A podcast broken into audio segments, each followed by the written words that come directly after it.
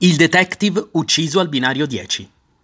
Il detective ed ex rappresentante di elettrodomestici Duilio Saggia Civitelli fu ucciso con un colpo di pistola alla testa il 12 febbraio 1995, mentre attendeva il treno al binario 10 della stazione Ostiense. Due piste di indagine, una passionale e una d'usura. Ma non emerse nulla e tre anni dopo l'inchiesta fu archiviata. Oggi Massimo Saggia Civitelli, il figlio, anche lui titolare di un'agenzia di investigazioni, non esclude che a sparare sia stato un serial killer che compie gesti gratuiti ancora in circolazione. Negli anni successivi, tra la piramide e Trastevere, ci sono stati tre casi fotocopia.